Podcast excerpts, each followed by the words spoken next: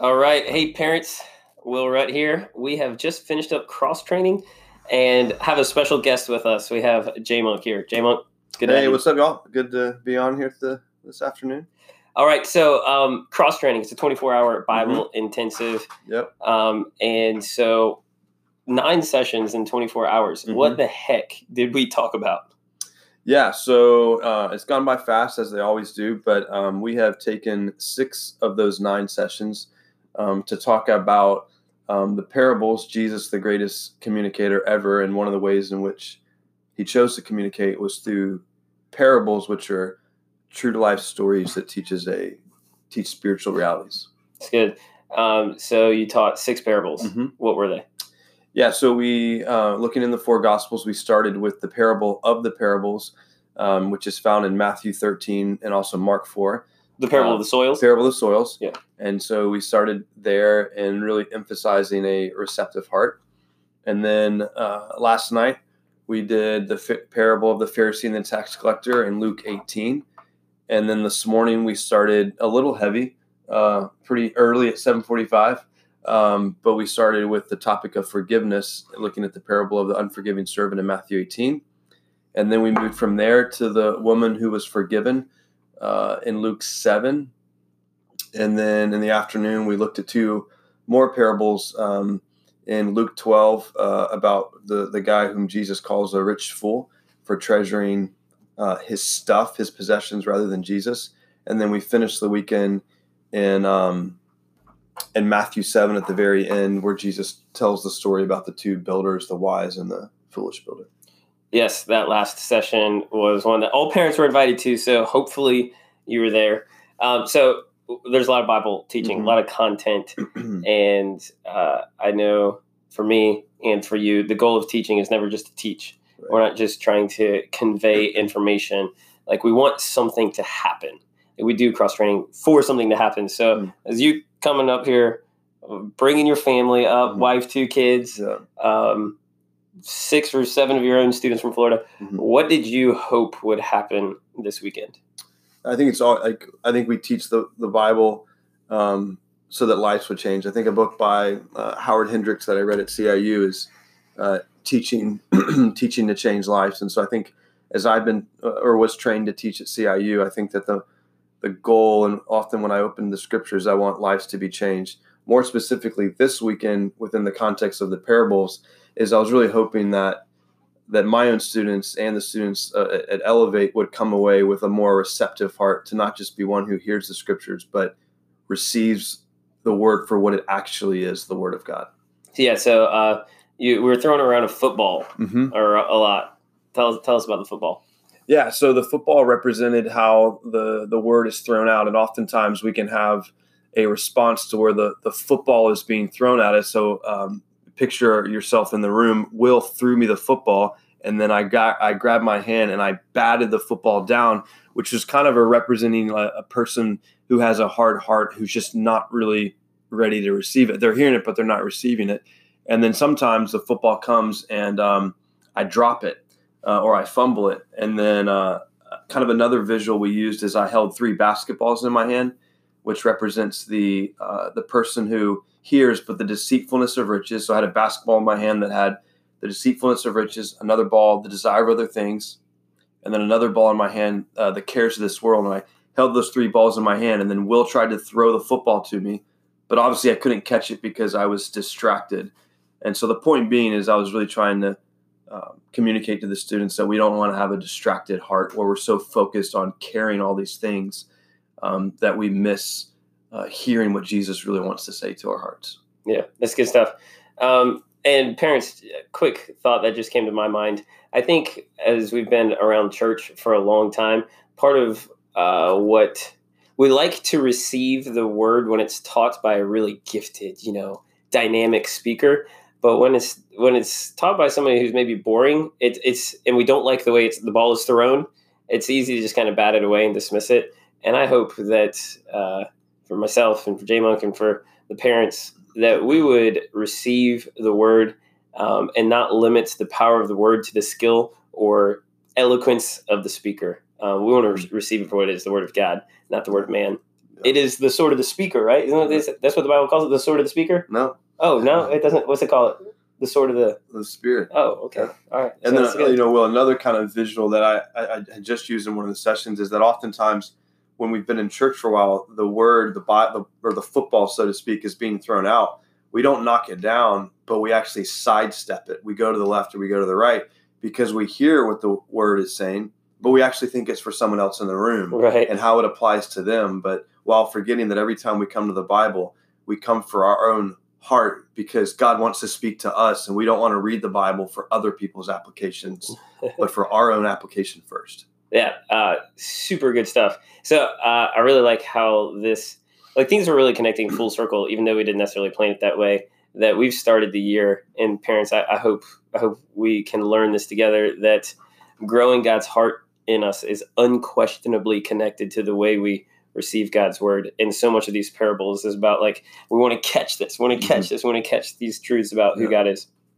Um, so uh, let's uh, let's transition a little bit. We're going to talk in a second about how you as a parent can connect with your kid um, after cross training. Some ideas, uh, but as an outsider coming in, J Monk was curious uh, what what you've observed about our group that you are just kind of like, man, that's that's that's cool about that youth at St. Hurst. Yeah, I um, and I'm not surprised by this because I know I I trust Will a lot in his leadership and he's he's doing a phenomenal job here. Not just saying that because he's sitting right next to me. Sure, sure, sure. um, but he, I think he, uh, the condition of the youth group is the is the, the result of the standard for which I think Will is calling them to, and he's calling them to a high standard, uh, not not just to work hard or try hard and be nicer kids, but to be biblical, uh, to really love the word. And so I think that as I've been teaching, this is true of both the middle schoolers and the high schoolers that they their notebooks are open, there's a pen in hand, there's eye contact, they're not they're not playing on their phones, uh, they're not distracted. I really think they've been with me. They've asked great questions both when I've taught, but when our um, the other guy um, Seth has taught about some pretty deep things and challenged their thinking. They've wanted to be interactive, and um, uh, so I've really yeah, I've appreciated that. I think that it's a good group who uh, who are receivers. That's good.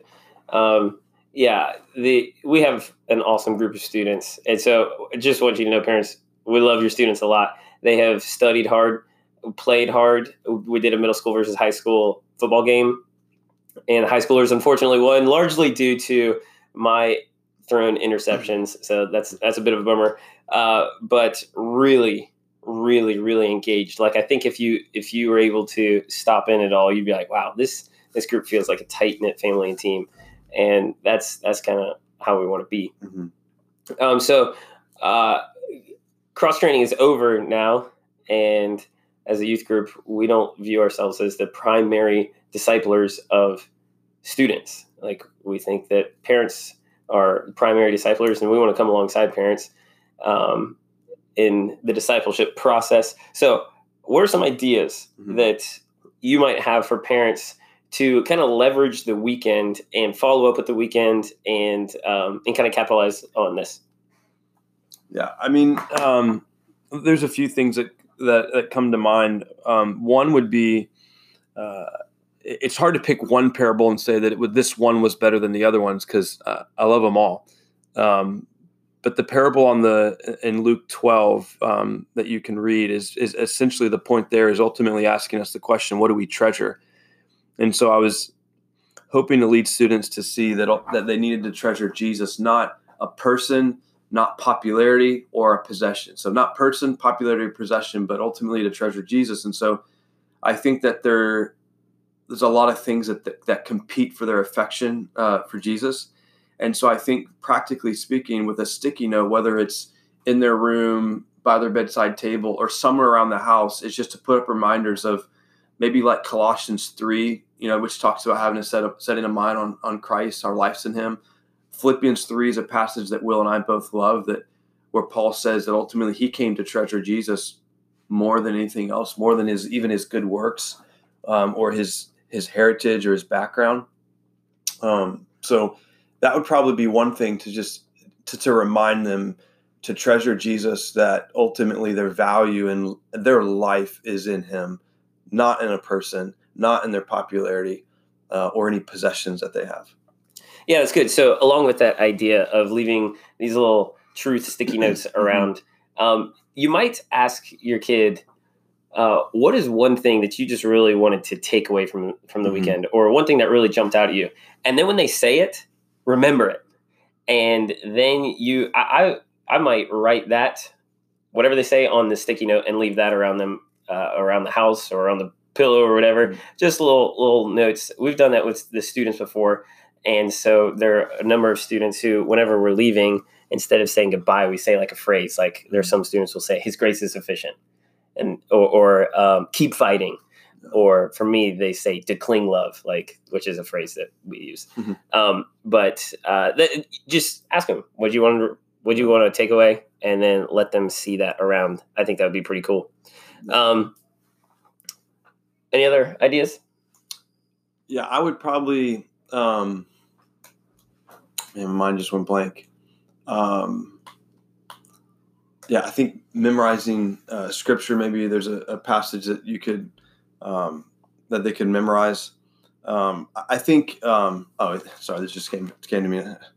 Is in addition to the sticky notes, I think um, texting them. I mean, because you know that they're going to be on their phone a lot through the day, and so maybe whatever, however they answer that question of Yeah, oh, that's here's what God has taught me. Wait a day or two, so it um it, it, it may be as a reminder for them, or maybe even a week. Like, what if you waited um wh- whenever you guys listen to this podcast, maybe a week from now to go, hey, remember you said that you learned this, just as a as a point to say to your kid, hey, I really care for you, and when you said this, I'm listening, and I've remembered this, and I in a loving way, I want to remind you of what uh, of what God taught you this past weekend.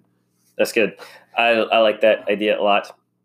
One other quick uh, idea before we wrap up here is you might take them out to eat. Um, all of them should have come home with a notebook full of notes, and I mean jam packed full of notes. And so maybe take them out to eat somewhere that they like to go. Bring your own little notebook and paper and just learn from them. Have them go through the sessions to whatever extent they, that that's exciting to them, and let them walk uh, walk through the sessions that we talked about. Jamo, thanks for being here. Um, parents, I really hope that the podcast is a meaningful way to help you connect with your kids. And uh, we will be coming up back this week with Behind Closed Doors Part 2, actually with Seth Rainwater. So looking forward to it.